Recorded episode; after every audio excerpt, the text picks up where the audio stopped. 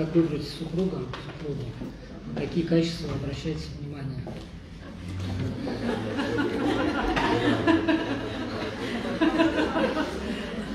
Башка вспомнил сразу анекдот про золотую рыбку. Друзья, ну просто любовь должна быть взаимная. Какие качества могут быть? Просто любить нужно. Есть любовь, будет любовь, все будет прекрасно. Не думайте, что вы найдете человека под себя как с какими-то определенными качествами. Мы вообще гораздо больше, чем о себе думаем или о другом о. Гораздо больше этого. Мы часто представляем себя, наше «я» — это просто какая-то история у нас, какие-то воспоминания, и думаем, что вот это «я» и есть, а оно на самом деле образ Божий, и у каждого человека, каждый человек — это космос, это просто Вселенная, это Бог, Бог благодати с маленькой буквы, конечно. Вот, поэтому не знаю, как еще на это ответить. Грех блуда, отношения, связи до брака, ли на это или сохранить целомудрие? Ну, конечно, надо сохранить целомудрие.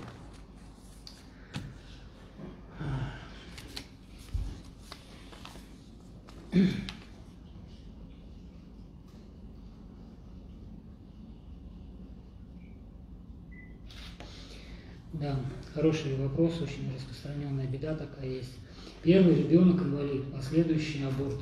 Каюсь на исповеди, но нет облегчения в душе. Кажется, что Господь никогда не простит меня. Друзья, Господь прощает любой грех, только не раскаянный, мгновенно после раскаяния истинного а, и обращения к Нему всем сердцем. Любой грех сразу прощается. Здесь, вот в этом случае, здесь уже идет согрешение неверием. Это это вы просто принимаете помысел, что вас Господь не прощает. Господь прощает мгновенно, сразу. И после исповеди, если это все исповедано, тут исповедано, а это все стирается. Никогда человеку больше никто об этом не напомнит. Этого нет, оно исчезло все. Вот. Поэтому у вас а, нет облегчения в душе по другой какой-то причине. И это надо рассматривать, я так сейчас не смогу ответить но просто постарайтесь поставить в себе веру, потому что не верим в то, что Господь вас простил, вы оскорбляете любовь Божию, величие Божие, беспредельное милосердие и всемогущество. Вот на это обратите внимание.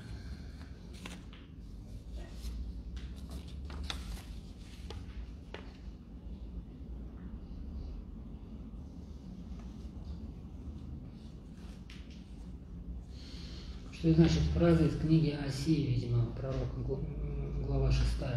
«Ибо я милости хочу, а не жертвы, и боговедение более, нежели всесожжение, боговедение, нежели более всесожжение». Я не изучал глубоко Ветхий Завет и ну, прочитывал, и, честно говоря, не помню вот такой фразы «боговедение более, нежели всесожжение». Но по первой части «Я милости хочу, а не жертвы» святые отцы дают разные толкования. Для нас самое ну, подходящее, я думаю, и ну, именно в нашей ситуации, в нашем состоянии. Святые отцы дают толкование, что э, говорится о милости к себе, к своей душе. То есть, то есть милосердие милосердие превыше любой жертвы, всесожжения, любого подвига, аскетического или какого угодно. Милость всегда превозносится над судом. И Исаак Сирин говорил, не представляй Бога правосудным, потому что если бы Бог был правосуден, то никто не спасся бы. Мы согрешили, Он за нас раскрылся. Мы предали, удалились от Него, Он к нам приближается, Он нас догоняет. А Бог нас любит и милует исключительно по своей любви. Ни за какие наши дела, подвиги мы благодать не получаем. Мы благодать получаем, вот это очень важно. Обратите на это внимание, всегда держите в сознании. Мы благодать получаем исключительно как дар любви Божией. И все. А своими делами мы просто пытаемся отблагодарить Бога. То есть это наша благодарность Ему, наши дела. Потому что если мы будем думать, что мы что-то сделаем, а нам за это что-то дадут, вот такой дашь на дашь ментальный, то Господь будет удерживать благодать, Он будет ждать, когда вы смиритесь и поймете, что ничем вы благодать насильно привлечь не можете, ни за какие дела. Только по любви это дается. И всегда к Богу приходят не от хороших дел, ну, в подавляющем большинстве случаев, а от греховной жизни, от грехов. А как это призвание происходит? Как вот Бог призывает человека, милует его, дает, человек еще вообще ничего не знает, ни о церкви, ни о Боге. Вот, он только чувствует интуитивно, вот, духовной интуицией, что что-то с ним не так, что-то происходит в его жизни, что-то надо поменять, и он хочет милости, вот этого милосердия Божия, призывает, и Господь сразу дает. А потом начинаются вот такие вот уклонения. Человек начинает вроде бы подвязаться, жить правильно, и у него складывается впечатление, что ему за что-то что-то дается вознаграждение. И как только это укоренится мысль у нас, мы превращаемся в фарисеев. И жизнь становится сухой и унылой, потому что мы трудимся вроде бы, но благодать не приходит. Почему не приходит? Потому что не смиряемся, не понимаем, что только по любви дается. Все, а не за дела. А вы делами старайтесь просто благодарить Бога. Вы осознаете прямо сейчас, вот здесь, вот прямо в этом мгновении, что вы уже спасены. Дело спасения уже произошло. Распятие совершилось и вознесение, и не спослан Дух Святой.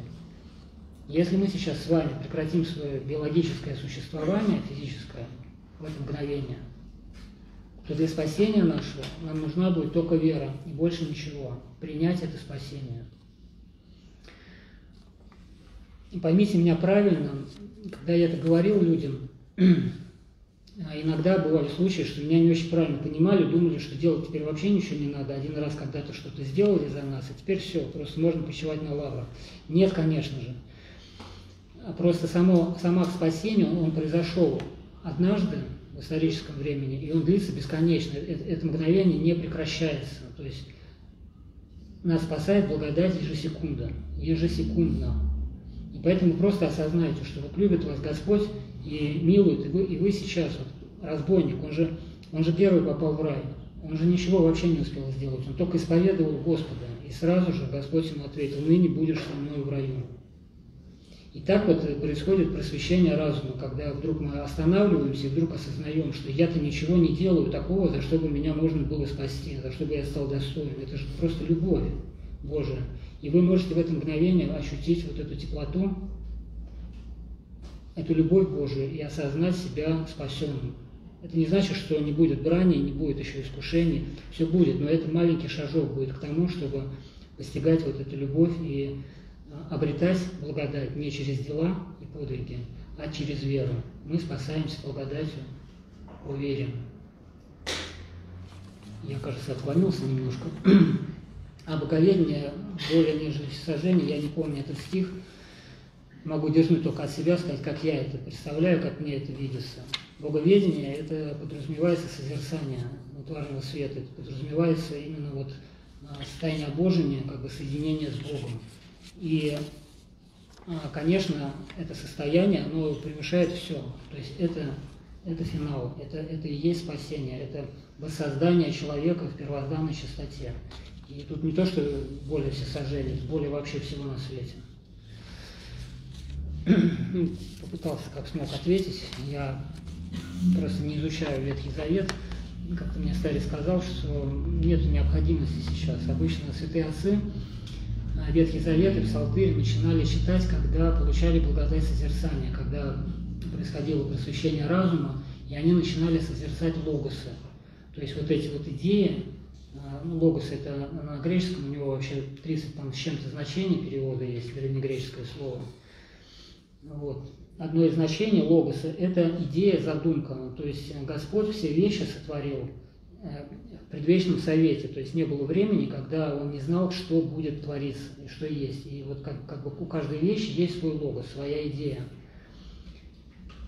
И мы их э, видим не очень хорошо, то есть не очень хорошо понимаем, потому что у нас сердце омрачено страстями, у нас э, видение мира тварного и вообще мироздание искаженное, оно неправильное, оно постепенно начинает формироваться, это видение, по мере очищения сердца. Святые отцы достигали совершенства, совершенного видения, и начиналось вот это созерцание логосов, то есть они смотрели на предмет и понимали его назначение, как он устроен, для чего, то есть они начинали правильно постигать тварный мир, мироздание, в том числе духовный, иерархию ангелов, отношения между лицами Святой Троицы, то есть вот эти все великие таинства, наши догматы, они видели ясным умом очищенным.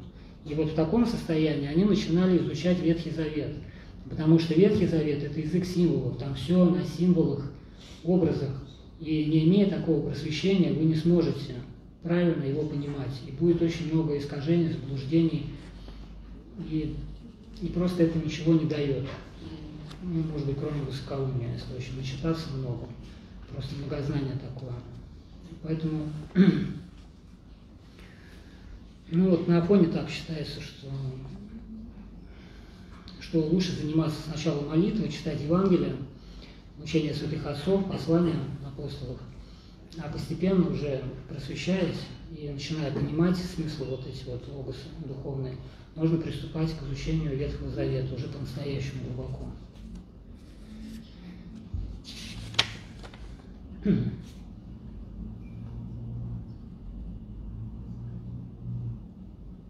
А как молиться Иисусовой молитвой, если возник злой помысел, когда она все равно не, не помогает? Спасибо за вопрос, замечательный. Я хотел, упустил немножко, когда говорил о практике устной молитвы. Я вам рассказал, как на правильно молиться, и как молиться в течение дня. Ну, стараться молиться, понуждать себя, если получается. То есть, то есть о непрестанной молитве. Но есть еще третий как бы, момент здесь. Это Иисус, творение Иисусовой молитвы во время восстания страстей. Там она творится немножко по-другому. И это невероятно сильное оружие, действительно, для борьбы со страстями, со страстными помыслами.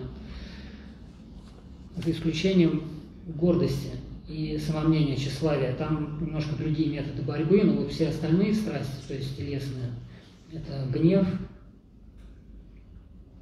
раздражение, блуд, э, уныние, зависть, чревоугодие тоже помогает. Вот против этих страстей Иисусова молитва читается немножко по-другому. Э, должно быть внимание всегда молитве, предшествовать внимание. Вы должны как бы осознавать, что у вас происходит. То есть надо сначала увидеть помысел. Если этот помысел атакует и очень усиленно, например, гнев, говорят о злом помысле, то есть мы на кого-то гневаемся. Страсть гнева, она очень разгорячает нервы, помутняет рассудок, и очень трудно как бы, себе это погасить бывает. Очень трудно. И это может бурлить очень долго, то есть у вас вот этот гнев, вот эти помыслы, которые постоянно будут кружить, вот так вот коловращение такое, постоянно вас держать вот в этом состоянии гнева, которое очень вредно для здоровья и в духовном смысле, потому что отдаляет от Бога, благодать не может действовать, когда вы находитесь в гневе.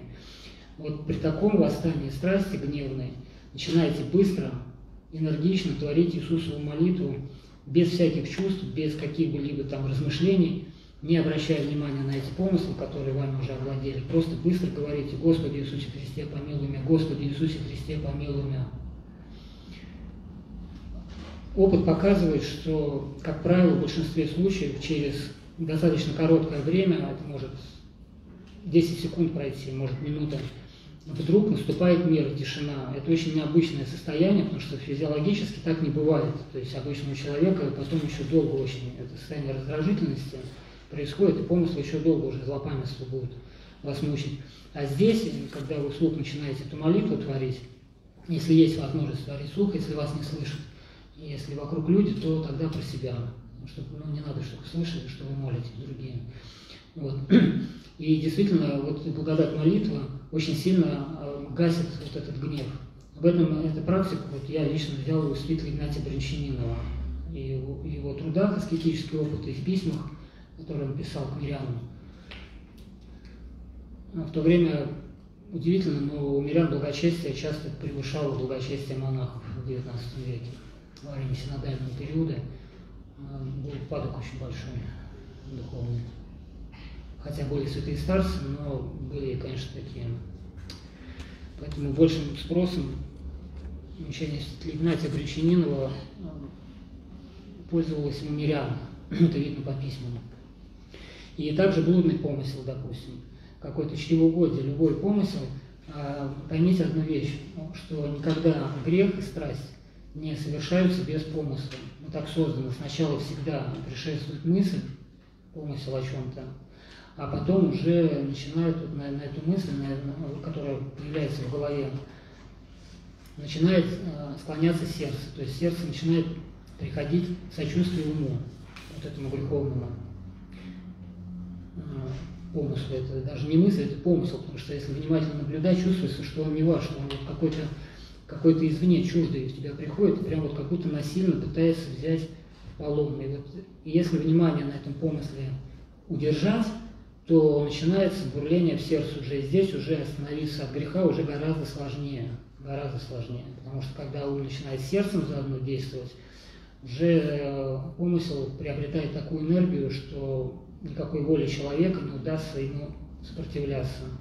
И если совершается грех делом, то есть по помыслу, поэтому вы совершаете и поступок какой-то, кричите, бьете кого-то там, впадаете в какой-то плоской грех, то потом при многократном повторении появляется вот та самая, тот самый страстный навык, то, что называется греховной страстью, которой потом трудно избавляться.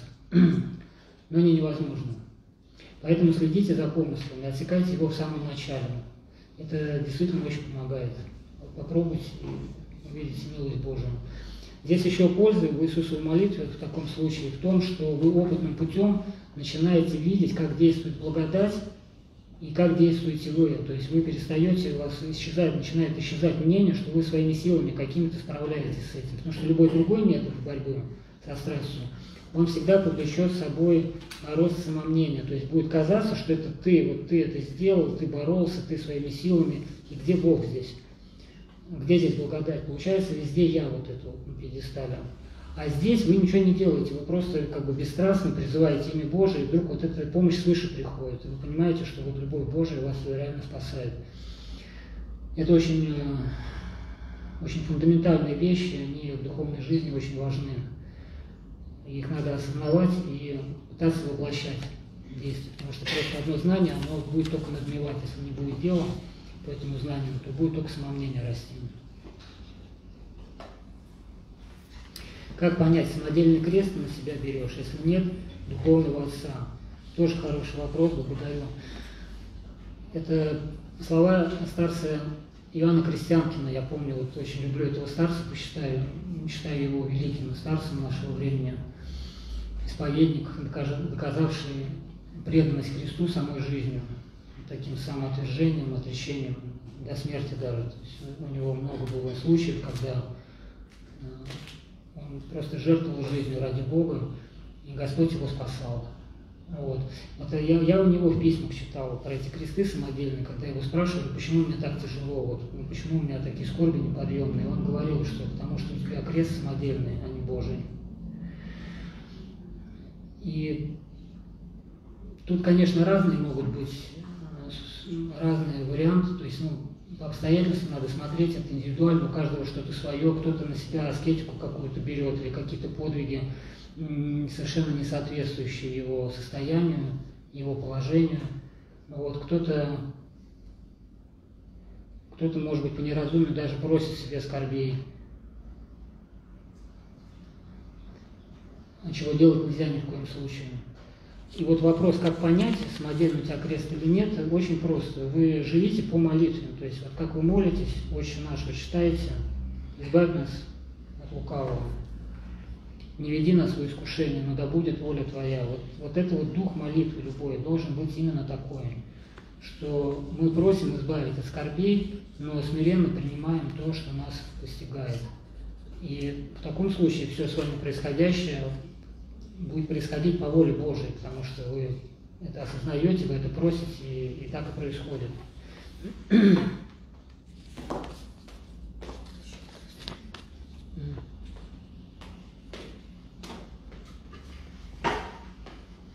Как избавиться от греха тщеславия? Что делать, когда тебя хвалят чрезмерно? Да, это очень сложно особенно в новоначале, потому что тщеславие, это как спецы говорят, вот как треножник там, ну, такой, как бы ты его кидаешь, и как бы он в какую сторону не упал, у него шип всегда один будет э, кверху. То есть хвалят, тщеславлюсь, ругают, начинаю терпеть, вроде бы должен смиряться, начинаю тщеславиться тем, что смиряюсь. и так далее, и так далее. Эта страсть очень многоликая, она очень тонкая, ее даже иногда различить в себе, разглядеть очень сложно. И никак от нее избавиться самому нельзя. И это, это просто со временем, со временем, при внимательной жизни благодать будет просвещать разум, и будет истинное ведение себя, самопознание такое – понимание, что своими силами мы ничего не делаем, и хвалить нас не за что, нет у нас никаких ни дел, ни подвигов, за которые мы были бы достойны чего-то. А есть только любовь Божия.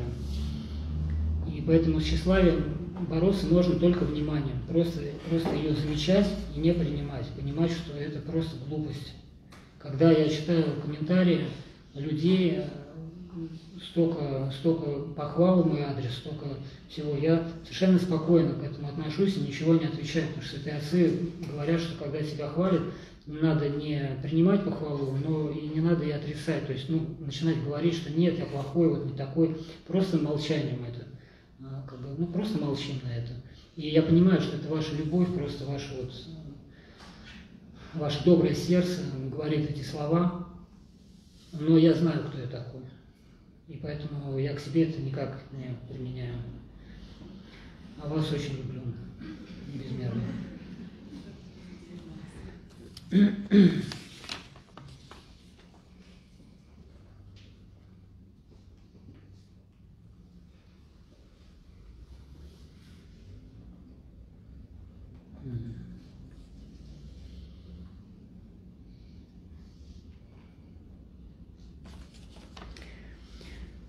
Сложный вопрос, но постараюсь ответить, как, как, вот, как смогу, как Господь просветит. Дорогой отец Андроник, скажите, пожалуйста, как нужно относиться к экуменизму, а также к нашим братьям-католикам и протестантам? С одной стороны, принято считать, что они находятся в заблуждении по некоторым вопросам христианства. Но как не впасть в осуждение видеть свет в них тоже? Дружу с некоторыми католиками, и некоторыми протестантами. Вижу, что они очень хорошие люди. Я очень рад за вас. Вот, кто это написал, просто обнимаю всем сердцем, потому что ни в коем случае не делите людей на чужих и своих. Это настоящее сектантство. Мы все дети одного Отца, мы все образ Божий. Да, нас Господь просветил крещением, Он дал нам откровение, учение Христовой Церкви – которая в православии сохраняется без искажений, это дар Божий, и это не домыслы человека, это не люди к этому пришли сами, как, допустим, в каких-то других учениях, религиях или там философии. Это просто дар, это откровение, вот настоящее откровение, которое было просто с неба э, Христом нам дано. Сошествие самой истины, то есть не, не что есть истина, а кто есть истина, истина Христос. Но во-первых, надо очень трезво осознавать, что это дар Божий, это не наша заслуга, мы ничем не лучше тех людей. Абсолютно. Просто нам Господь дал, мы это приняли, они примут на своих путях какое-то время, дай Бог. Но мы не лучше их. Это просто Господь, это Его дар.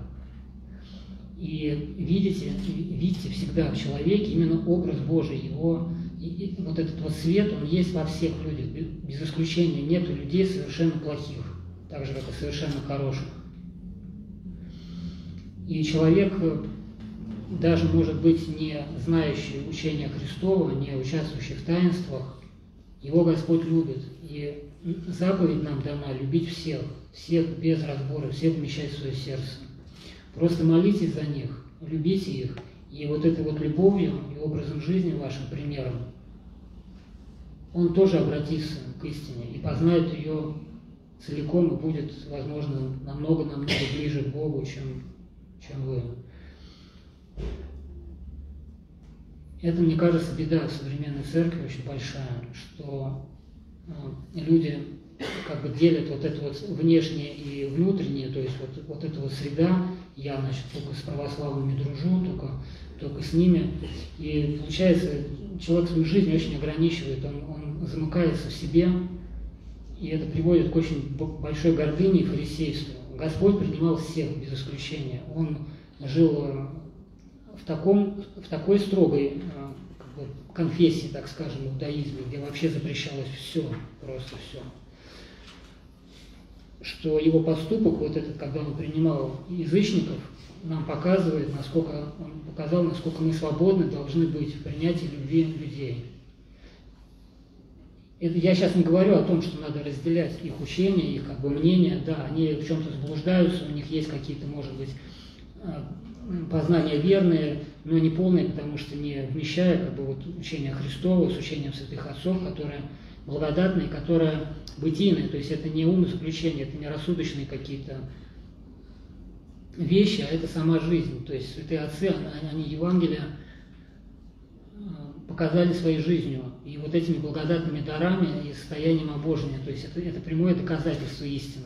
У них этого нет. Ну, давайте молиться, чтобы Господь их просветил. И будем их любить и принимать вот, как своих родных братьев, просто как, как своих. Мы все от Адама, мы, у нас нет родных и дальних.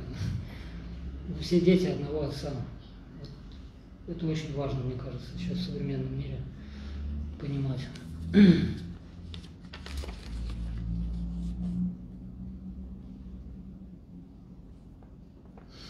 Как понять, где промысел Божий, а где моя воля, результаты моих действий, моего выбора? Это фундаментальный вопрос, очень важный и самый-самый сложный. Он, это такие тонкие вещи, а, но им надо учиться. Как это делать? Нету рецепта однозначного, то есть вот как, допустим, в борьбе со страстью гнева, я вам сейчас сказал, здесь все просто и ясно, все видно, все прозрачно. Промысел Божий постигается по мере очищения сердца у вас должна быть правильная мотивация, то есть вы должны быть правильно, ваши действия должны э, иметь под собой основу искания этой воли и исполнения ее.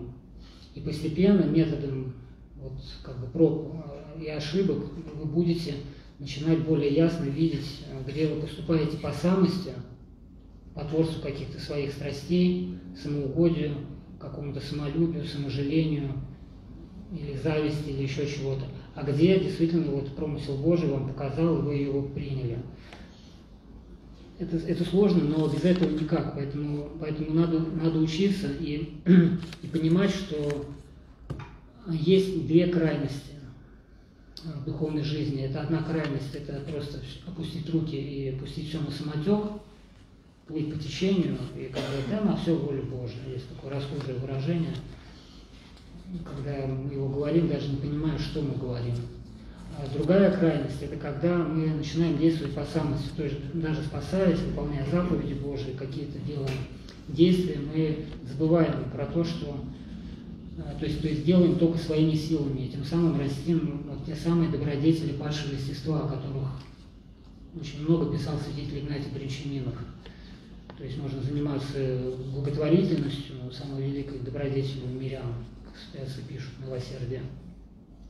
Можно делать огромное количество дел, просто тратить громадное количество энергии, ничего кроме самомнения из этого не выйдет, потому что, потому что человек забывает, что действует благодать, и она все строит, но одновременно с действием человека. То есть это называется синергия, совместное действие двух энергий, двух воль, воли Божией и воли человека. Не может Бог спасти человека без самого человека. Он как бы ограничивает свое всемогущество и не нарушает его волю, его выбор. Если человек не делает, он не помогает. А вот если человек начинает делать и при этом призывает имя Божие, призывает благодать, то тогда благодать содействует. И на ваши усилия, на ваши действия накладывается вот эта вот благодатная сила, которая позволяет все совершить, без которой сами вы ничего, кроме труда и усталости, не произведете. Опыт. Друзья, это все, это все приобретается опытом. Исполнением заповедей Божьих в жизни по Евангелию.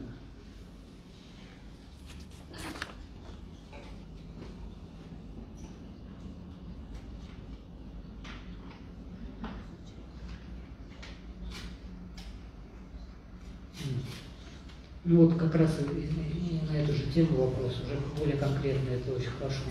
Я что-то делаю а, при уходе за мамой и что-то суечусь. И батюшка сказал, вы не делаете, вы не даете действовать Богу. А я не знаю, как, как тогда себя вести по отношению к родственникам. Ну вот, по, по сути, я как, бы, я, я как бы вам ответил сейчас. Ну, то есть вы должны делать, если вы делать ничего не будете, то не будет действовать благодать. Просто здесь э, нужно внимательно следить за сердцем. Вы действительно осознаете, что, э, допустим, давая лекарство человеку, а, силу этому лекарству дает Бог, его тварная энергия. Или э, врач леча больного должен осознавать, что знания, которые он приобрел, приобретены с помощью Божией, что Господь его вразумляет, направляет его руку. Если не будет содействовать благодать, то врач ничего сделать хорошего не сможет. И так далее, и так, и так во всем.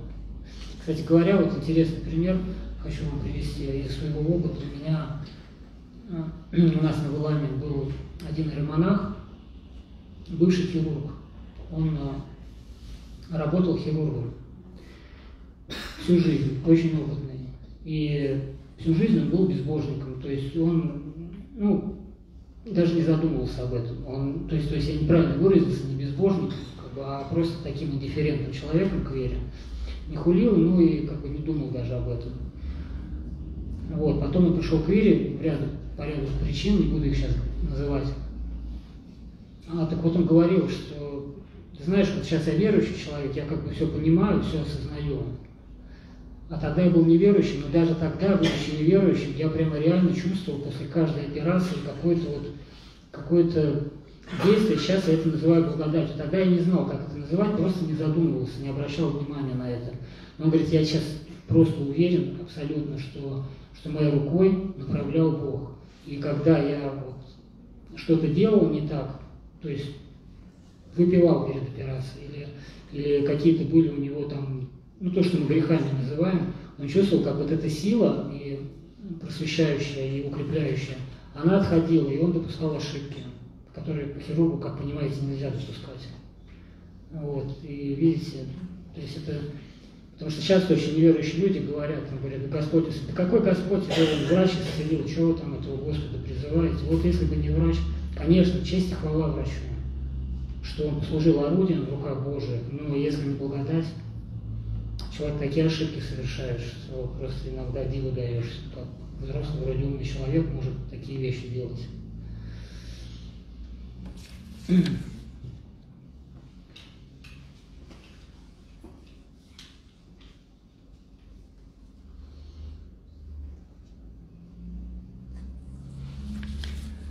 Очень грустный вопрос, очень, очень грустный. Я прям сочувствую всем сердцем, сострадаю буду молиться. Жалко, что вы имя не написали. Потом мне скажите, подойдите, пожалуйста. У родственников, у родственницы онкологии во время болезни ушел из семьи муж. Она не может принять предательство. Как найти успокоение? Да, предательство, предательство – это самое сложное, что может быть в нашей жизни, особенно близкого человека, любящего. И нужна великая благодать Божия и мужество, чтобы простить искренне от сердца. Тут нужна молитва многих, во-первых, чтобы помогали, чтобы молились. И ну, могу только посоветовать, смотрите на крест с крестом. Вы смотрите на него. Он безгрешный.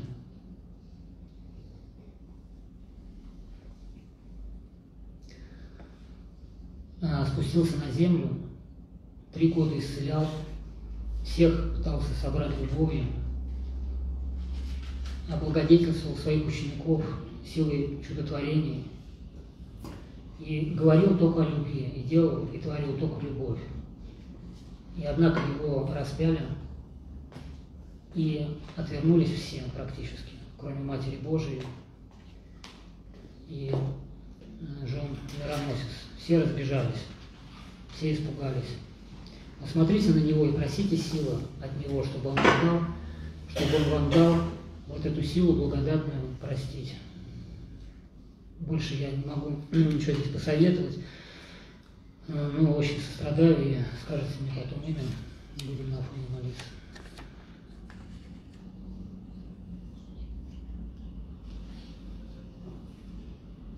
Как в контексте заповеди возлюбить себя о чем речь? Возлюби ближнего своего, как самого себя. Речь идет о, не, не, о качестве, не о качестве и количестве любви, а антологии, антологической родственности, как бы вот связи всех людей. Ты видел, спяцы говорили, лицо ближнего, ты, ты видел себя. Твой ближний – это и есть ты. Поэтому вы должны возлюбить его том смысле, что это он, он ближний, это и есть ты. У вас одна природа. А вот как возлюбить себя, а здесь этому надо очень долго учиться, потому, мы, потому что мы себя часто любим страстно, то есть а, наше понимание на любовь к себе – это большую часть это потворство своим пожеланиям, всевозможным и не всегда, не всегда хорошим. Возлюбить себя – это значит желать себе искренне спасения души и соединения с Богом. И все действия должны быть направлены на это, то есть мотивация всех поступков а, должна быть руководствоваться вот одной этой идеей – спасением души, пользой души. И это не всегда нам приятно, потому что борьба с страстями, особенно на первом этапе, она очень изнурительная, она очень тяжелая. Но она необходима и она очень полезна, потому что она приносит опыт самопознания и очень глубоко смиряет нас. вот это любовь к себе. Ну и, и конечно, еще надо, надо понимать свое достоинство, надо понимать, что мы созданы по образу всесовершенного Бога и почтены такой славой, таким величием, которым не почтены даже ангелы. И этот образ в себе Божий надо чтить и уважать. То есть э, вот такое вот отношение к себе, как, а, а, как бы презрительно, это не смирение на самом деле. Надо понимать, что да, мы, мы свою свободную волю использовали неправильно, но дарования от Бога нам даны и тело, и дум, и дух – и, и разум, и душа это, – это просто великие дары Божии. Это надо в себе чтить и любить. И тогда, если вы так правильно научитесь любить себя, вы научитесь любить ближнего. Потому что действительно, если вы себя не любите, как вы ближнего полюбите? Вот. Ну, может быть, еще я сюда от себя добавлю один, один момент такой что любовь к ближнему это, это не значит потворство его страстям и позволение делать ему все, что угодно. Это неправильно, это не будет любовь, это любовь неразумная. Таким образом, мы плодим просто людей-манипуляторов, когда мы даем себя эксплуатировать, позволяем все человеку, на земле начнется хаос, и пользы сами те люди, которых мы так будем любить, не получат. То есть любовь должна быть разумная мы должны относиться к таким людям, как вот к неразумным детям, когда детки шалят, делают неправильно во вред себе, мы их э, к ним строгость проявляем. Мы не даем им делать все, что они хотят, понимая, что они просто не осознают этого. И мы даем какие-то запрещения, также и, и с ближними. То есть здесь иногда требуется даже строгость, и это не будет не любовью, это будет рассуждением, добродетелью, без которой не совершается ни одна другая добродетель.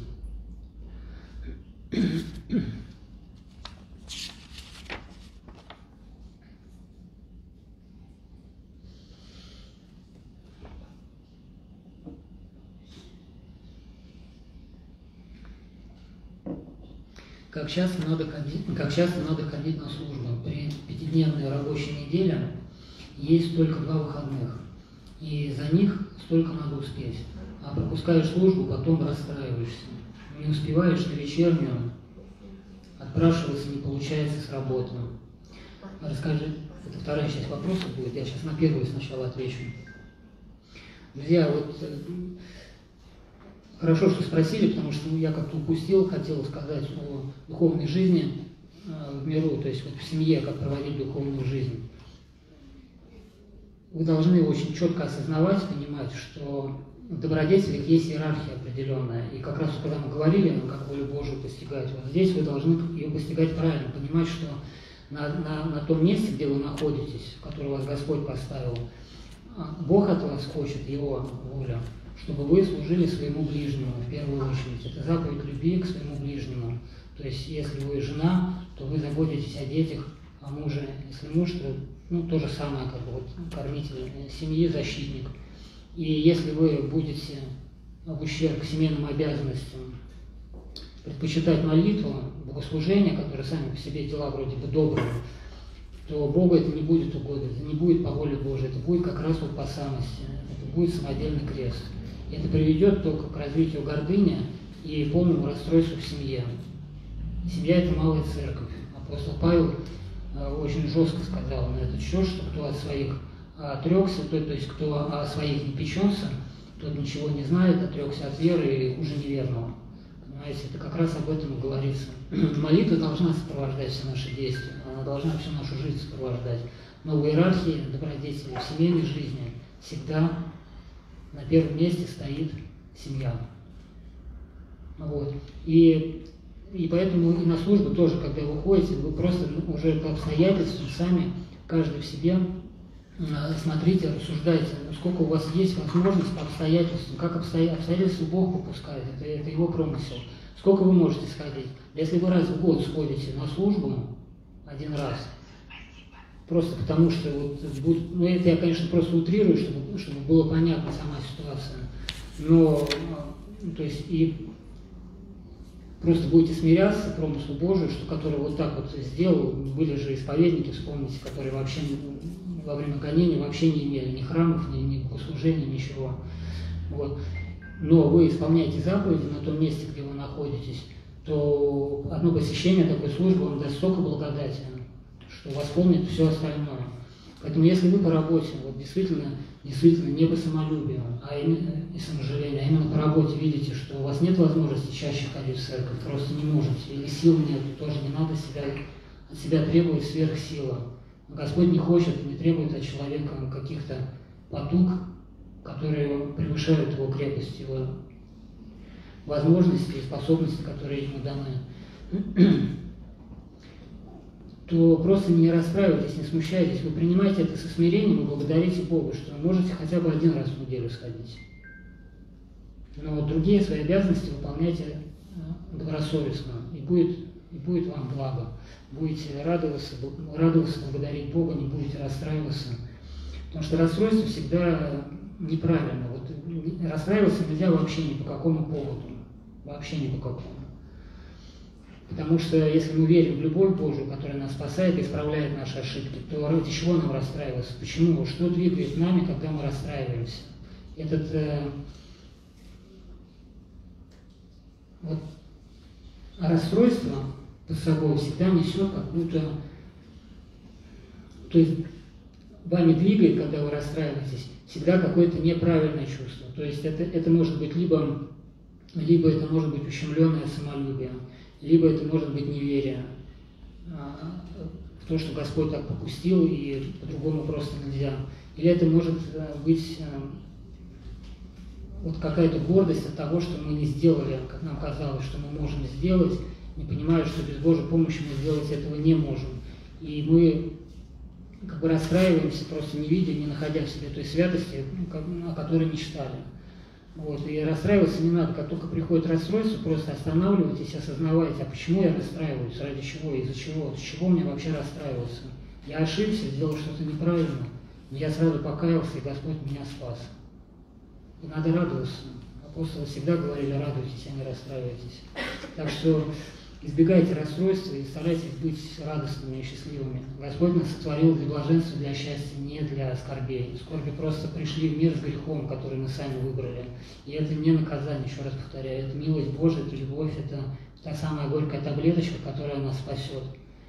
Поэтому, если вы еще и в скорбях научитесь радоваться, и в грехопадениях, даже когда падаете, но вы встаете, будете чувствовать эту радость искреннюю, что да, я виновен перед Богом, но Господь по милости бесконечно меня будет спасать, сколько бы я раз не ошибся, если я только сам от него не отвернусь. Но расстройства никакого не будет.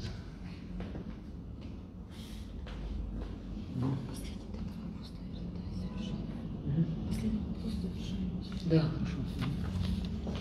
Расскажите о литургии, о том, мы как-то расслабленно стоим на службе. Крестимся, а молитва-то не идет. Крестимся, кланяемся, а молитва-то не идет. Ну да, это очень распространенное явление.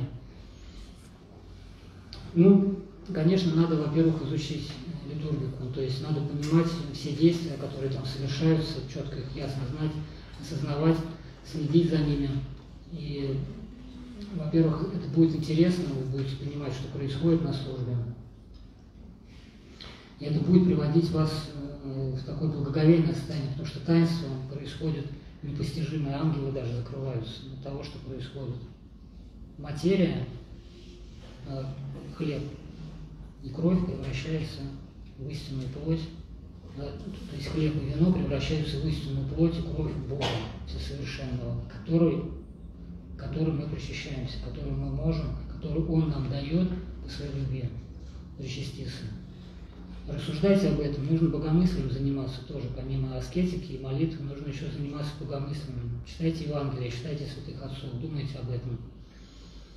И на молитве не будет такого расслабления и, и рассеяния. В некоторых случаях можно даже, если вы очень часто ходите на литургию и чувствуете, что у вас как бы вот происходит привыкание такое, то есть вы перестаете чувствовать страх Божий и э, и просто для вас это становится каким-то привычным делом, совершенно будним, переходит просто в какую-то рутину, то надо остановиться. Не придите на литургию, просто покайтесь, подумайте, что происходит, и лучше меньше раз ходить на литургию, но с чувством страха Божия, с благоговением, вот именно с осознанием того, что, что происходит на литургии, чем просто ходить туда, как ну, просто положено. Надо ходить. Сказали, надо, будем ходить. От сердца должно все идти. Надо радоваться тому, что вы идете причаститься Бога. Или если даже вы не причащаетесь, то просто присутствовать вот в этой благодати, в том, что там происходит, освещается все вокруг освещается, освещаются сердца, ума, души, освещается материя, воздух. Все освещается от этого великого таинства. Старец Ефрем Катунакский, вот мой дедушка духовный, если вы не читали его книжку, которую мой старец написал, так называется «Старец Ефрем Катунакский», почитайте, если будет возможность, очень хорошая. Он э, в конце жизни признался, что он на каждой литургии видел, как э, происходит вот это вот присуществления. Я на русском правильно термин назвал, да? А, а вот этого хлеба и вина в плоти кровь, он видел, как э, происходит какое-то действие, закипает в чаше, происходит вот кипение какое-то, прям все бурлит, он видел Агнца, он видел прямо образ Агнца в хлебе. И вот эту вот кровь видел на каждой литургии всю свою жизнь. Он служил каждый день, 40 лет. Вот такое чудо. Еще там интересный момент такой, что он говорил, что пока он был зелотом, то есть до обращения зелотов, если кто не знает, то в том районе все как бы, монахи были зелотами, то есть это старые, э, старостильники, когда все церкви, кроме Иерусалимской и Русской, перешли на новый стиль, то в Греции появилось движение, э, которое как бы отвергло основную церковь каноническую, сказало, что все крестились, соблазнились и вот церковь это мне. И это вот зелоты вот такие вот. А среди них были очень благочестивые, простые люди, которые не пытались разобраться в догматических вот этих канонических моментах, просто, ну, потом уже рождались многие уже в этой среде, и у них до сих пор очень много зелотов в Греции, где-то порядка 10%, наверное, от верующих это зелоты, растильники. Вот, и Лаская церковь сама по себе по экономии, то есть по как бы, вот, снисхождению, она не отвергает ее, то есть когда из зелотов, из зелотов вот эти вот христиане приходят, как бы присоединяются к православной церкви канонической, то их не перекрещивают, э, не, не, просто на, на условиях покаяния, что они отрекаются вот от этого заблуждения, и не, не, и не отрекаются, то, то есть и, и лаская церковь а, не отвергает таинство зелота, то есть она считает их благодатными, считает, что причастие действительно совершается. Вот, вот э, Ефрем Катунанский, он родился в такой среде и попал в такую среду на Афоне к своему старцу Никифору, который был зелотом. И старец Иосиф Исихас тоже был зелотом в молодости. Вот. Но потом они почувствовали, что что-то не так, вот что-то идет не то, в чем-то чем мы не правы, в чем-то мы заблуждаемся. И они стали молиться одновременно с старцем Иосифом, старцем Ефремом о том, чтобы он им открыл истину. И у них обоих было созерцание вот, э, на его, не в сонном видении, а на его. Старец Иосиф увидел, что он находится на каком-то клочке земли, типа маленького островка, который стоит э, в нескольких метрах от суши, и огромные волны, он чувствует, что и он не понимает, не добивает, как он здесь оказался, что он сейчас утонет, его сбросит волна, и он, и он э, то есть ему надо на землю, срочно на сушу, и он делает прыжок, перепрыгивает на землю, и созерцание кончается. Для него не было сомнений, что это Господь показал, что это неправильно, надо, надо в церкви быть. Вот, и они вернулись. И старец Ефрем говорит, что до, до, возвращения, до возвращения в церковь, будучи зелотом, он видел вот это вот э, присуществление как бы через какую-то пелену, то есть неотчетливо он видел, что что-то там происходит, какие-то действия, наблюдал, но не мог разглядеть, все было как-то покрыто какой-то пеленой. Как только он обратился, пришел в церковь, сходили на панигерную литургию, то есть там условия покаяния исповеди их присоединили, он говорит, с того момента вот эта пелена снялась, и он созерцал вот это страшное таинство на каждой литургии всю жизнь. Такой великий святой был. А, ну, вот, размышляйте об этом, и в литургии не будете засыпать.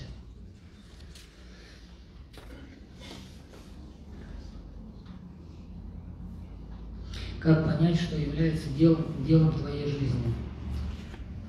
Получила несколько образований, много увлечений, а не понимаю, что в глазах Господа угодно. Я вас поздравляю, просто удивительно, несколько образований, столько разных увлечений, вы счастливый человек. Просто я, я за вас радуюсь искренне. А как понять очень просто, то, что лежит, то, что дает, ну, идет по сердцу, то, что радует, то, что интересно, где есть живой интерес, то Богу и угодно, потому что Господь хочет, чтобы вы радовались, чтобы были счастливы.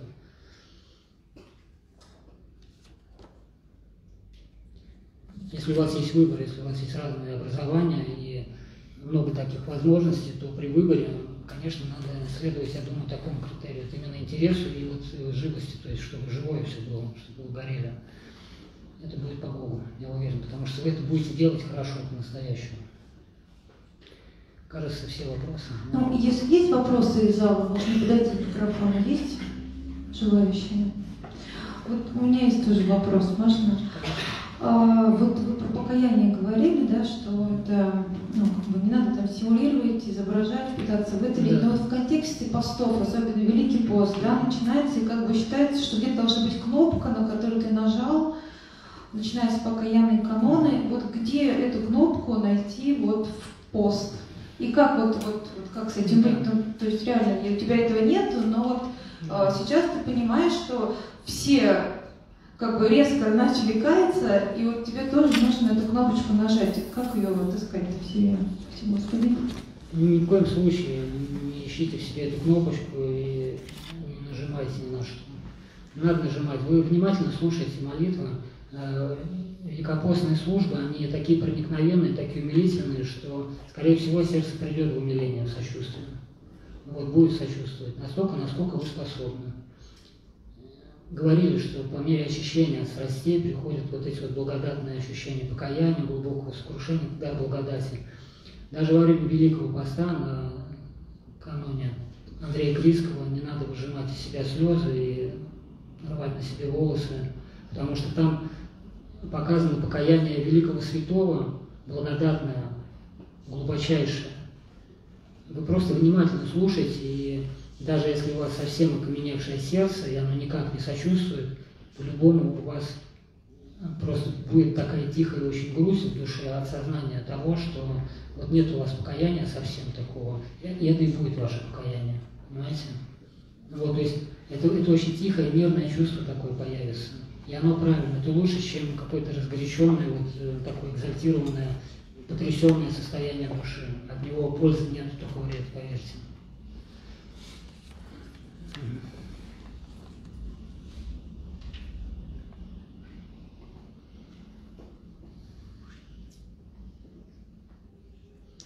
Я очень не хотел этого вопроса. Как относиться к тому, что во многих храмах стерилизуют лжицу. Это сейчас самый главный вопрос. Проблема в том, что я хочу сохранить мир среди нас, понимаете? И я поступлю по любви. Не надо отвечать, не надо. Вот. Оставить как есть. Ольга, я по этому поводу говорил со старцем, и если ты помнишь мнение старца об этом, какое было, я тебе говорил, кажется, да? Но потом он мне начал говорить о любви. Он сказал, что хорошо, вот ты как бы ты, у тебя такая вера, да, потому что благодати чудеса происходят по вере очень крепко, а не без веры. Это не происходит магически, механически просто. Должна быть вера. У тебя есть такая вера, замечательно, благодари Бога. А как быть с другим человеком, у которого такой веры нет еще? Его выкинуть? Где любовь здесь? И у меня прям это откровение было, в этом, понимаешь? Здесь мы должны поступать по любви.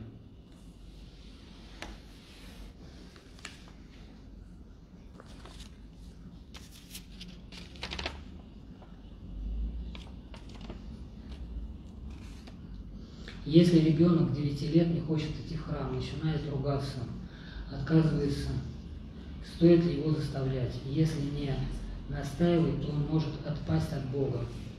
И это наша забота о нем. Великое рассуждение здесь требуется. Если вы будете ребенка насильно гнать в храм, то это закончится тем, что вы его отобьете от храма еще больше. Поверьте, что это приведет к тому, что он просто возненавидит церковь и все, что с ней связано. Здесь можно помочь только любовью. Это очень сложный вопрос. Это, я понимаю, что у меня, может быть, нету даже такого морального права, как бы вам здесь советую что-то говорить, потому что меня Господь избавил от этого груза, этого креста. Воспитание детей в церкви – это очень тяжело в наше время. Столько соблазнов, столько искушений. Людей немного высоковленных. Дети очень зависят от мнения своих сверстников. В школе они другие. Только любовью вы можете привить э, любовь к церкви, к Богу. Если вы будете любить их необусловленно, не за то, что вот они какие-то такие, делают что-то по тому, что вам кажется, а просто за то, что он есть, и молиться за него, и показывать ему пример своей жизнью, то он сам обратится к Богу. И, может быть, вот этот период искушения своего отпадения а, закончится. В Греции люди все, все люди очень хорошо относятся к церкви, хотя воцерковленных людей не так много, как мне вначале казалось. Я думал, что там все воцерковленные и почти что святые.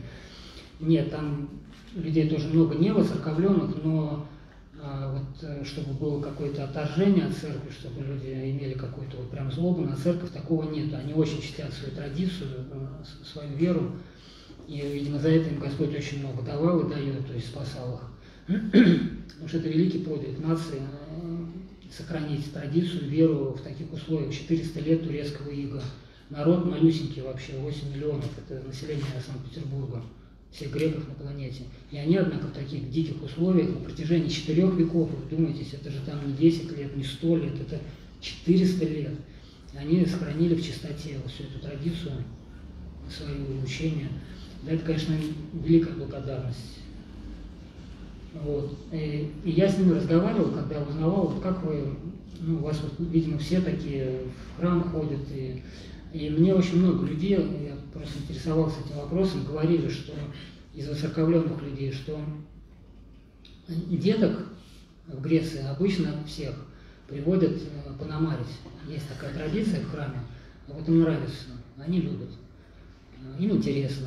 Ребенок молится не так, как взрослый человек. Его богопочитание не такое, он еще не сформировался полностью, он еще, как бы, еще в развитии находится. Поэтому а, с него не требуют каких-то каких-то строгих вещей.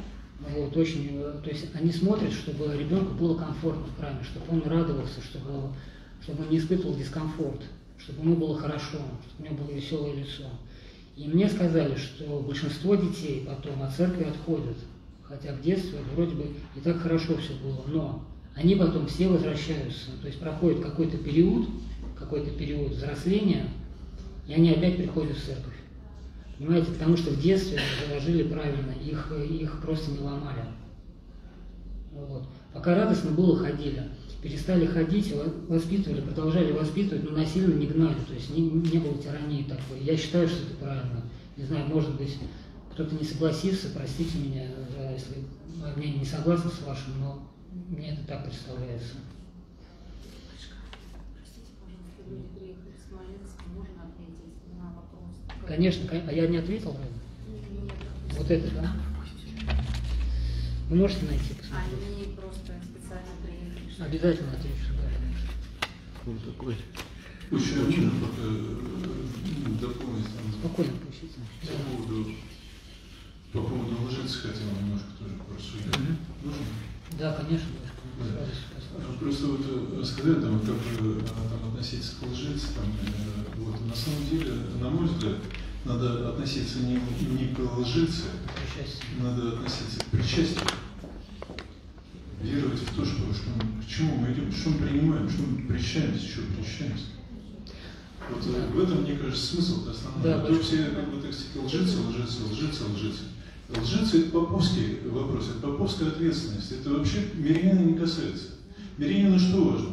Подготовиться к причастию достойно, покаяться достойно и подойти с верой принять тело и кровь Христову. И тогда он а, будет э, причастником настоящим. Это вот э, рассказывали о том, как в э, Скопищерском монастыре, там еще в советское время, там человек вот молодой пришел э, помолиться в храм. Зашла экскурсия следом. Вот. И там один из, э, так сказать, присутствующих, а в это время как раз в храме причастия началось. Вот. И вот один из, из этой экскурсионной группы э, человек подошел, причем, как оказалось, он мусульманин. Он подошел вот к этому парню и спрашивает, говорит, э, а что там сейчас происходит, там вот этот вот человек там с ложечки кормит этих бабушек. Вот. Но разве, говорит, он не видит, что у него на руке сидит голубь и с ложечки склевывает то, что там лежит? Понимаете? Вот. Это же без всякой стерилизации происходило. Вот. Он спросил, а у всех так было? Нет, нет говорят, там ну, человек 20 причастников, он говорит, что э, порядка где-то 4-5 человек э, голубь не склевал. Вот то, что на ложечке лежало. Понимаете, о чем речь? Вот так. И дело совсем не в стерилизации, на самом деле. Дело в вере, в вере в первую очередь, и в том, в каком состоянии мы подходим к чаше.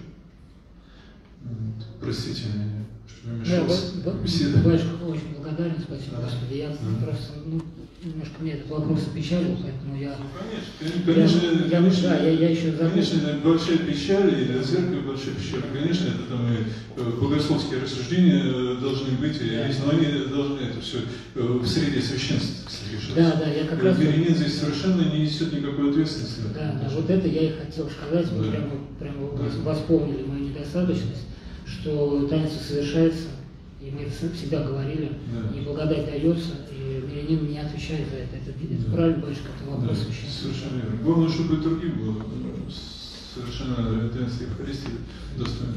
всё. Спасибо, Господи. Так, ваш вопрос. Как найти духовного наставника? Ну, просто молиться и искать. Дает Господь. Тут нет других советов, просто не может быть. А, вот, второй вопрос зачитать, да? А ребенок, дочь 15 лет, хочет изменить пол. Как это преодолеть? Вести себя по отношению к этим, к этим желаниям. С микрофоном что-то. А, Конечно, нельзя потворствовать таким желаниям, потому что это, ну, это, это трагедия на самом деле. Это как бы из- извращение естества человека данным Богом. И это, это принесет большую скорбь этому человеку. Вот, и поэтому просто будем молиться очень усиленно на фоне и будем, а, а, ну, ищите какие-то возможности, чтобы, чтобы переубедить. Нужно, нужно искать, бороться, за это надо бороться, конечно. Здесь уже никакого потворства быть не может. Но надо понимать, что тоже с большим рассуждением, чтобы не сломать, чтобы не причинить еще больше вред человеку. Как бы иногда из рук зол надо меньше выбрать. Понимаете, о чем я говорю? Имена, имена напишите, пожалуйста, ваши имена.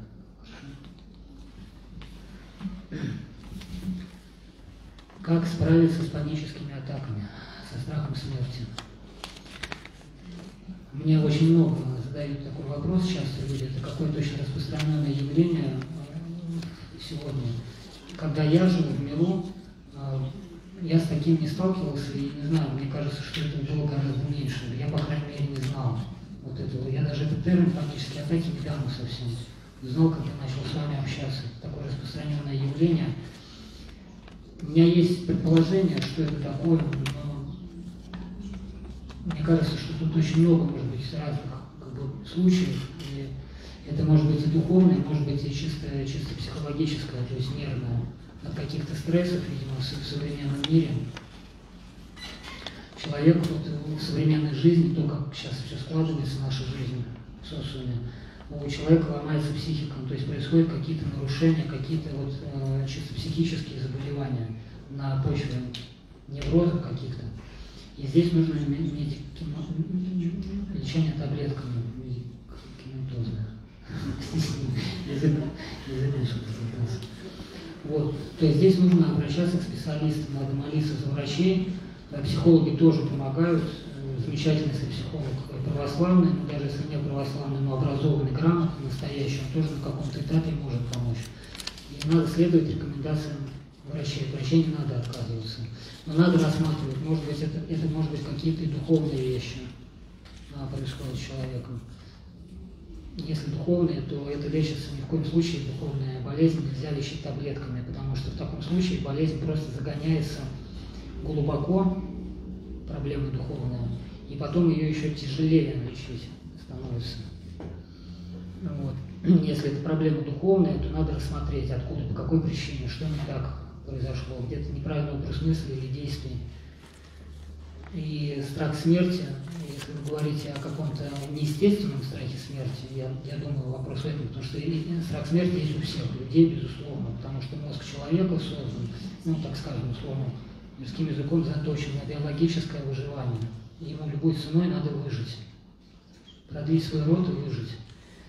А, просто мы еще и из духа состоим, поэтому дух должен, должен а, ну, то есть плоть должна подчиняться духу. Это страх плоской, но он естественный. И преодолевается он только верой и э, вот, молитвой жизнью по заповеди. То есть дается благодать, когда разум просвещается, и человек осознает себя бессмертным, уже такой вот э, животный страх смерти отходит, хотя он все равно будет оставаться. Это надо быть очень великим святым, великой благодати Божией, чтобы искренне сказать вот от сердца, что я вообще, у меня страха смерти нет совершенно. Вот, но если речь идет о каком-то неестественном страхе смерти, как э, ко мне обращались, говорили, что страх смерти такой, что человек даже ночью просыпается, трясется от страха. Вот у него ощущение, что он сейчас умереть может. Вот, такая вот такой неестественный страх смерти, это, очевидно, тоже какое-то психическое заболевание. И здесь тоже надо советоваться с психологом, Тут индивидуально надо работать, здесь надо вот как бы конкретно с человеком просто разбираться, спрашивать, смотреть обстоятельства, там, смотреть симптомы, что это, как, и постепенно тут, тут нужен обязательно духовник и, может быть, в каких-то случаях психолог.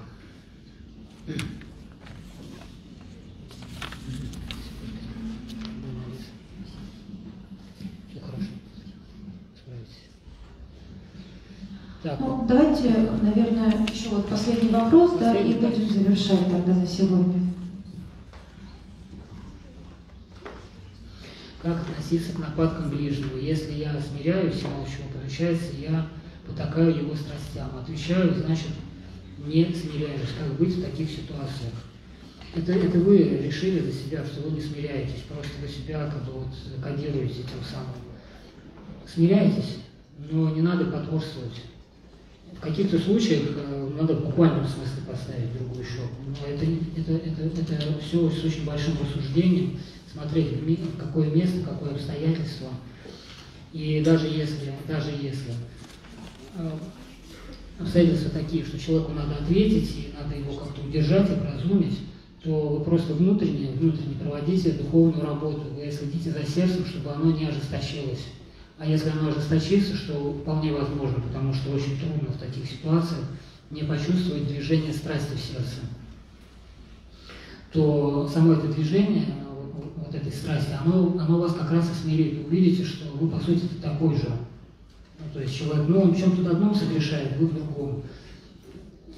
Здесь иску, это искусство борьбы с страстями, с помыслами, учитесь, ну, Господь дал все инструменты.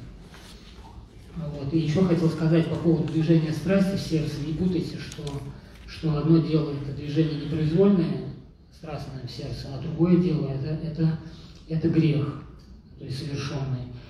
Потому что очень часто люди впадают в отчаяние, уныние от того, что видят в себе движение каких-то страстей и говорят, как же я буду причащаться, вот, или как же я могу простить, если я на него злюсь.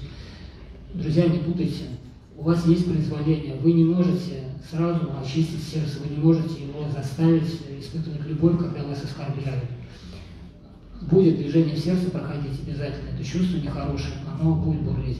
Но если у вас искреннее вот нежелание этого и борьба с этим, то вы стоите в Боге. Господь на вас смотрит, как на ротоборцев в это время. И Он вас особо в это время любит.